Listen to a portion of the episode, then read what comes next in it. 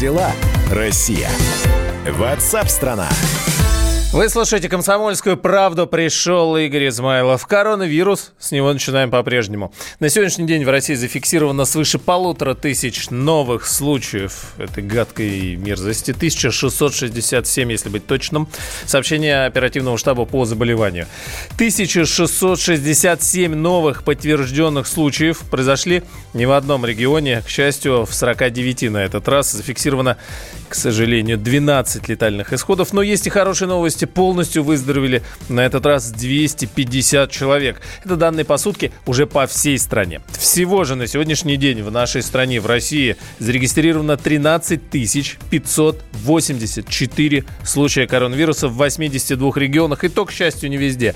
13,5 тысяч случаев. За весь период зафиксировали 106 летальных исходов, но и выздоровели 1045 человек. Теперь же Москва. Москва – центр болезни. Здесь больше всего.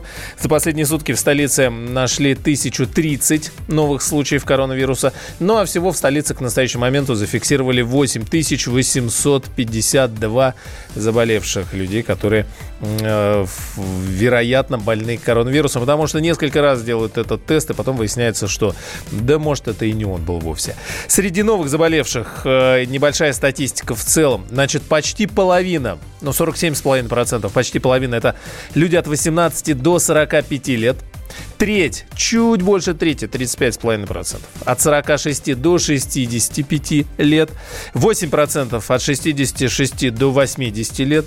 4%, всего 4%, это глубокие пенсионеры старше 80 лет. Ну и 5% глубокие не пенсионеры, то есть дети. 5% детей. Все пациенты, а также контактировавшие с ними лица уже находятся под медицинским наблюдением. Есть данные о том, что некоторые пытаются при этом выйти погулять, их сразу скручивают и увозят в соответствующие стационары, уже никакого домашнего лечения. До 1 мая все жители, независимо от возраста, обязаны не покидать место жительства, говорят нам об этом так.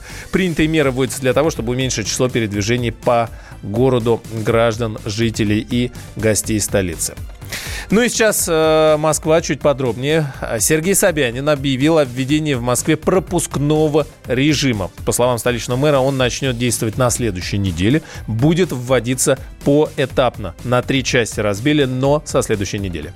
На следующей неделе будем постепенно вводить пропускной режим. На первом этапе ведем его для поездок на работу, на втором этапе для поездок в других целях и на третьем этапе, если понадобится, передвижение внутри района. О сроках введения каждого из этапов скажем дополнительно. Пропускная система будет носить заявительный характер, но городские власти оставляют за собой право проверять достоверность сообщаемых сведений. Сейчас мы разберемся, что значит заявительный, что значит проверять, да и вообще, как это все будет выглядеть, в том числе и юридически. Что еще сказал Собянин? Прекратил на неделю деятельность вообще почти всего в Москве, большинства предприятий. С 13 по 19 апреля приостанавливается выполнение строительных работ, оказание медицинских услуг организациями и ИП, но, правда, только теми, у кого это не основная деятельность. Вроде так говорили. Оптовая торговля, реклама, аренда, развлечения, подбор персонала, операции с недвижимостью – все это останавливается. Собянин отметил, что новые меры по противодействию распространению коронавируса согласованы с руководством страны. Он так сказал. По словам мэра Москвы, пик эпидемии еще не наступил и все еще впереди. Когда говорят, что ну вот, вроде бы пик наступил, я вам точно говорю, никакого пика еще не наступило. Мы находимся скорее у подножия этого пика, даже не в середине. И нужно просто ответственно думать о том, что нам предстоит серьезное испытание. Ну вот, как об этом было заявлено официально, что все это значит, спросим у юриста, доктора юридических наук Александра Трещева. Александр Станиславович, здравствуйте. Добрый день. Вы не болеете. Вы, кстати, один из тех немногих юристов, который, как я помню, имеет возможность сравнивать в том числе с тем, что происходит в Соединенных Штатах. Вы довольно пристально следите, да, за всем происходящим там. И, в общем, нельзя сказать, что незнакомы, в том числе с высшим руководством этой страны. Давайте о нас сейчас поговорим. Останется время, сравним. Итак, по новым правилам, что можно будет делать, что нельзя? Всем теперь нельзя выходить или только заболевшим и контактировавшим, прилетевшим? Вот смотрите, эта норма, как ни странно, осталась между строк. Собянин очень подробно объяснил все в пятницу, Но опять же остались белые и черные пятна в том, кого это коснется. Потому что, как следовало из ранних заявлений, которые были сделаны на прошлой неделе, это касается исключительно и только тех, кто находится уже под контролем в связи с возвращением в страну, и те, которые еще не прошли период адаптации 2-3-недельного срока. Поэтому это неясно. Как это прозвучало в пятницу, как будто бы это коснется всех людей, независимо от того, были они за границей или не были. Думаю, что здесь еще в понедельник последует ряд разъяснительных мер, потому что это очень важно.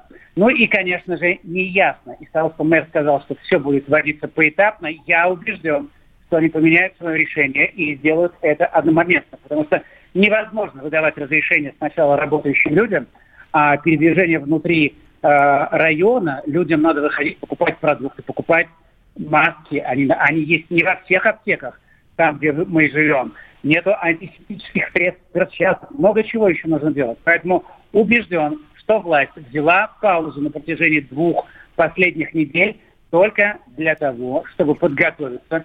Но этот план еще не идеален, и в него будут вноситься, безусловно, коррективы. Уведомительный характер, то, о чем сказал Собянин, и вроде была информация, что в Москве никаких QR-кодов не будет. В Подмосковье в демонстрации ролика, где был Воробьев, был показан этот QR-код, но он сказал, что если у вас его нет, то ничего страшного, можно какой-то ID предъявить. Вот здесь как должно будет выглядеть, как вы это представляете, как юрист, или какие есть механизмы взаимодействия? Вот человек вышел на улицу, ему надо там в магазин, например. Он что должен... Вы с нами еще, Александр Станиславович? Отключился Александр Трещев, мы попробуем сейчас перенабрать. Потому что важный момент, как это все будет выглядеть с одной стороны. Ну и главное, чтобы люди чувствовали себя спокойно, потому что с одной стороны сказано, что вводятся некие карательные, прямо уж так скажем, меры. И представительница столичной мэрии, замсобянина Ракова, сказала, что москвичи расслабились, и поэтому придется ужесточать. Значит, раз есть ужесточение, значит, должно быть четко понятно, как человек, если ему нужно выйти в магазин, в аптеку с собакой, как он это должен делать так, чтобы не нарушить закон. И потом, если человек, допустим, с ребенком, может ли он выйти с собакой с ребенком, или он должен ребенка одного дома, черт возьми, оставить? Александр Станиславович, вы вернулись к нам. Да. Да, так вот, если человеку надо выйти куда-то будет, он что должен будет? Телефон при себе таскать, да? А если он разрядился или как? То есть вот остановила полиция, спрашивает, вы куда? Я в магазин, докажи. Я убежден, что мы видим на протяжении последней недели куча различных злоупотреблений и глупостей, когда правоохранительные органы ведут себя формально, упираясь не в смысл или в букву закона, а в непонятно что. Потому что они сами не подготовлены, не знают действующих нормативов, не знают распоряжения своего руководства, поэтому власти обязаны не допустить случаи того, когда люди на самом деле по объективным причинам окажутся в том положении, что их будут штрафовать или административно задерживать. Я напомню, что главный постулат права заключается в том, что каждый считается честным до тех пор, пока не будет доказано обратное. Если у человека разрядился телефон, он вышел в магазин, он не должен ничего доказывать. Полиция должна быть миролюбива, иначе это приведет к тяжким социальным последствиям. И в первую очередь рейтинг власти может упасть стремительно. То есть человек может сказать, я иду в зоомагазин, который, в общем, и не ближайшим, вполне себе может быть, у меня нет с собой, у меня разрядился телефон. И... Ну, конечно, конечно. Я убежден, что полиция будет вести на первом этапе формально. Уже были ряд судебных разъяснений, что полиция не может и не должна таким образом себя вести. Убежден, что в это внесут какие-то коррективы, и те люди, которые объективно идут для того, чтобы купить необходимые продукты или медикаменты, не пострадают из-за глупости и формальности людей, которые должны соблюдать закон сами. В первую очередь. Александр Станиславович, в 2 словах, вы просто возвращаясь к началу разговора, я знаю по прошлым нашим с вами встречам, вы следите за происходящим в Соединенных Штатах. Можно ли сравнить вот какие-то юридические меры у нас и там? Как сейчас там вот подходят, какие подходы вот к этому же вопросу, к этой же проблеме? Смотрите, ну, конечно же, на Западе правоохранительная система работает очень жестко, вводятся штрафы. В различных штатах по-разному сейчас ввели меры. Калифорнии, например, 40 миллионов человек вообще находятся на самоизоляции. Люди, которые вышли только на улицу, могут подвергнуться моментально штрафу. Они не могут ходить в магазин вдвоем. А если это происходит, то они должны обосновать, почему два человека идут в магазин, например, отец с дочерью. Также там соблюдается режим расстояния между ними. Поэтому все очень жестко. И, конечно же, нашим властям не нужно было брать вот эту паузу, которая расслабила людей, и загнать их обратно будет не так просто, как мне представляется.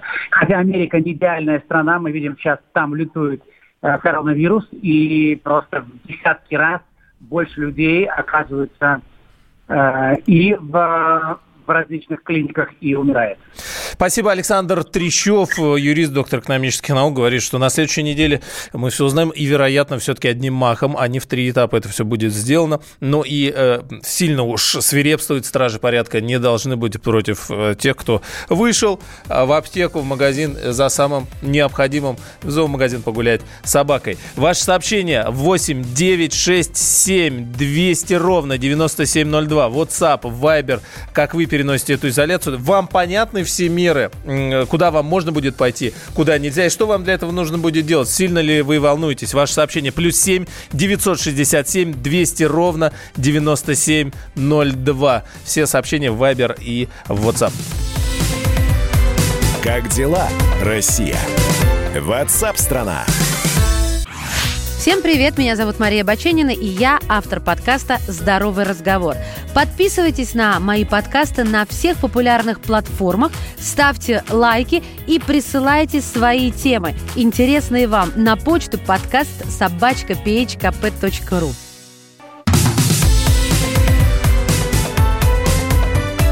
Как дела, Россия? WhatsApp-страна. WhatsApp, страна и ваше сообщение. Картинка, которая... Вообще сейчас много мемов в социальных сетях. Все друг другу пересылают. Все сидят дома, что-то придумывают, фантазируют. Картинка с изображением некой бабули с капюшоном и косой. Бабуля, которая опрыскивает антисептиком свою косу. И подпись такой паники навели, что самой страшно. Можно предположить только, о ком здесь идет речь. Но я думаю, понятно. Действительно, много мемов, но и по-прежнему встречаются фейки. Так, например, подозрение у многих вызвало вот это вчера видео и фотографии, где толпище просто скорых, машин скорой помощи стоит перед больницей. Люди начали спрашивать, что это, действительно это так и было. У больницы военный госпиталь ветеранов войн номер 3 в Лосино-Островском районе, там шикарные пруды и такая очень хорошая территория, и стоит очень много машин. Кто-то начал говорить, что это фейк, а сейчас, действительно та ситуация, что фейки распространять нельзя. Кто-то говорит, что это вот пациентов везут, кто-то говорит, что учение. Да давайте разберемся, что же это на самом деле. Итак, самые распространенные мифы: тотальное заражение, десятки тысяч инфицированных, трупов. Все вот это вот курсирует из социальной сети или там WhatsApp. Еще одна версия: скорые ждут очереди на дезинфекцию. И об этом тоже говорили. Наш источник в госпитале ветеранов войн номер 3, который находится на северо-востоке столицы, почти у МКАД, говорит, что паниковать никаких причин нет. Да, очереди скорых иногда выстраиваются. Действительно, они привозят пациентов на госпитализацию, но 50, 60 или даже 70 машин в день — это не так много, учитывая, что 2 недели назад госпиталь вообще был полностью закрыт. Он перепрофилировали его под работу именно с инфекционными больными. Из него выписали всех пациентов, кто лежал до этого момента. Прием инфекционным больным такой — это сложный вопрос, поэтому приемное отделение открывается только после обеда. Сейчас в этом госпитале находится около 400 человек, причем как с подозрением на коронавирус, подозрением еще, так и с уже подтвержденным диагнозом. Итак, с нами сейчас на связи председатель независимого профсоюза работников скорой помощи, фельдшер-РУ Дмитрий Беляков, которому мы все и узнаем. Дмитрий, здравствуйте. Здравствуйте. Почему такие очереди скорых? Это обычная штатная работа или здесь вот действительно было что-то такое? Действительно, пугаться ничего не надо, вы уже все правильно сказали. А почему такие очереди, я объясню. Это как раз результат той оптимизации, которая была проведена за последнее время, вот перед началом этой пандемии. У нас было достаточно много больниц в Москве, и больные распределялись очень удобно. То есть там больница, здесь больница, можно было госпитализировать. Потом все больницы закрыли, продали. И началась, когда вот эта вот проблема с коронавирусом, стал вопрос, а что теперь делать? То есть, и когда мэр Москвы в Мосгордуме убеждал депутатов, что зачем нам столько коек, послушайте, да? Да, зачем нам столько коек? У нас же все хорошо, у нас разрастается Москва, у нас куча приезжих, которые прям везут сюда здоровье. Зачем нам столько коек? Мы всех будем дома лечить. И, соответственно, больницы все пустили с молотка. А когда стал вопрос о том, что нужно госпитализировать больных, особенно когда вот началась эта эпидемия, стал вопрос, а как теперь быть-то? И смотрим, уже одну больницу перепрофилировали полностью, сразу все больные, остальные болезни куда-то делись, инфаркты, инсульты, там все прочее, остался только вирус, и началось. Одну перепрофилируем, вторую, госпиталь, Подмосковье роддом переделали под эту больницу. Это просто эта очередь, это наглядный показатель того результата, которого достигли наши власти путем вот оптимизации, такой вот прихватизации нашего здравоохранения. Дмитрий, а вот по сегодняшней текущей работе. Вот приехала машина скорой помощи на вызов, подозрительный человек там кашляет, пневмонию у него зафиксировали, отвезли. Дальше вот экипаж должен какую-то дезинфекцию провести, а не куда-то в специальное место? Или как это происходит? Начнем с того, что сначала человек должен внятно объяснить диспетчеру о том, почему он чихает и кашляет. Был ли у него контакт с зараженными, был ли у него, то есть приехал он откуда-то из-за границы или нет. И человек должен это все честно ответить. И если он ответил честно, да, у меня был контакт, да, я приехал из-за границы, к нему выезжает специализированная бригада, одетая по полной форме защиты, насколько это возможно. И, соответственно, на месте решает вопрос, госпитализировать его или оставить болеть дома. Так. После этого бригада либо в больнице, когда сдали больного, там разоблачается по всем правилам и на утилизацию одноразовый вот этот вот балахон собирает на утилизацию, либо она это делает в машине, после этого машина обрабатывается 100%. Угу. Но если этот человек... Дмитрий, сейчас, секунду. А где это происходит? Прям там вот, где выгрузили... В больнице есть специально для этого служба, которая все это делает. А если человек оставляется дома, то в машине есть специальные средства, которыми обрабатывается машина. То есть это не подстанция скорой помощи, это прям там же выгрузили больного это прямо, и сразу же? Да, на месте, да. Так. Но... бывает другой вариант, когда человек по какой-то причине не говорит, что он общался с коронавирусом, так сказать, лично, и к нему приезжает не специализированная бригада, а простая линейная бригада в обычных синих костюмах. О, как. И вот тут встает вопрос, если они, значит, выясняют, что все-таки был контакт с коронавирусом, естественно, они вызывают на себя уже специализированную бригаду и дальше по схеме. А если больной и в этот раз умолчал о том, что у него были эти контакты, то бригада может смело там поставить диагноз ОРВИ и уехать дальше. И только потом выяснится, что это был коронавирус. А бригада уже, извините, она не едет никуда дезинфицироваться, она едет сразу на следующий вызов. Ага. Потому что у нас народ мечтает вызвать скорую помощь по любому чиху. Его к этому приучили. Спасибо, Дмитрий. Все. Спасибо. Председатель независимого профсоюза работников скорой помощи фельдшеру Дмитрий Беляков. Вот с этим мы разобрались. А насколько сейчас загружены экипажи, вот как раз и сами кареты скорой помощи. Сейчас поговорим с профессором, доктором медицинских наук Гузель Улумбековой. Гузель Эрнестовна, здравствуйте. Здравствуйте. Сотрудники насколько... выходишь на улицу прям скорой, туда-сюда курсируют. Это кажется так или действительно сегодня как-то вот повышенная нагрузка? Во-первых, я тоже вижу скорой помощи на улице, и об этом, по-моему, Анастасия Ракова, вице-премьер по социальным вопросам Москвы, правительство Москвы сказало, что сегодня работа скорой помощи происходит в интенсивном режиме. Я думаю, что это связано поскольку лучше здесь спросить официальные источники, я думаю, что это связано как с вызовами экстренной медицинской помощи, которые примерно, у нас случаев, требующих госпитализации, примерно половина от всех госпитализаций, если мы отменили хронические, то есть госпитализации по хроническим случаям, то экстренные-то все равно остались. И плюс еще дополнительный поток пациентов, связанный с заболеванием COVID.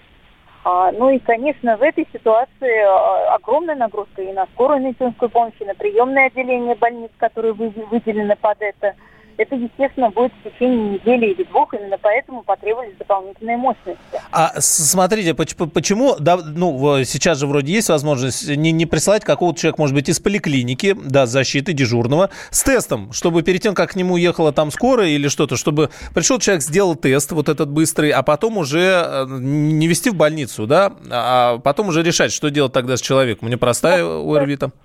И в наших рекомендациях, и в зарубежных рекомендациях, в том числе вот те, которые вывешены совсем позавчера, по-моему, обновились наши рекомендации, и до этого было тоже, что, в общем-то, и в Соединенных Штатах Америки сегодня так принято, что в первую очередь, прежде чем вызывать скорую помощь, вызывается только в тех случаях, когда есть серьезные симптомы, требующие госпитализации пациента. Во всех остальных случаях может проводиться консультация по телефону, в зависимости от состояния больного и наблюдения его за его состоянием. Если оно ухудшается, то в этом случае вызывается скорая медицинская помощь. Если есть подозрение на вирус соответствующий, ну то есть есть там подозрение на пневмонию, симптомы острого респираторного заболевания, то, соответственно, должна выезжать специализированная бригада.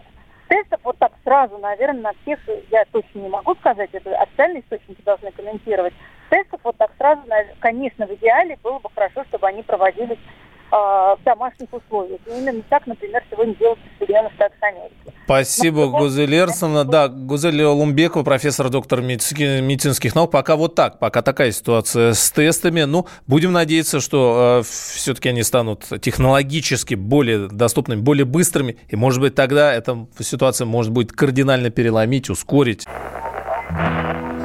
Самара, 98,2. Ростов-на-Дону. Иркутск, 89,8. 91,5. Владивосток, 90,4. Калининград, 107,2. Казань, 98,0. Нижний Новгород, 92,8. Санкт-Петербург, 92,2. Волгоград, 96,5. Москва, 97,2. Радио «Комсомольская правда». Слушает вся страна.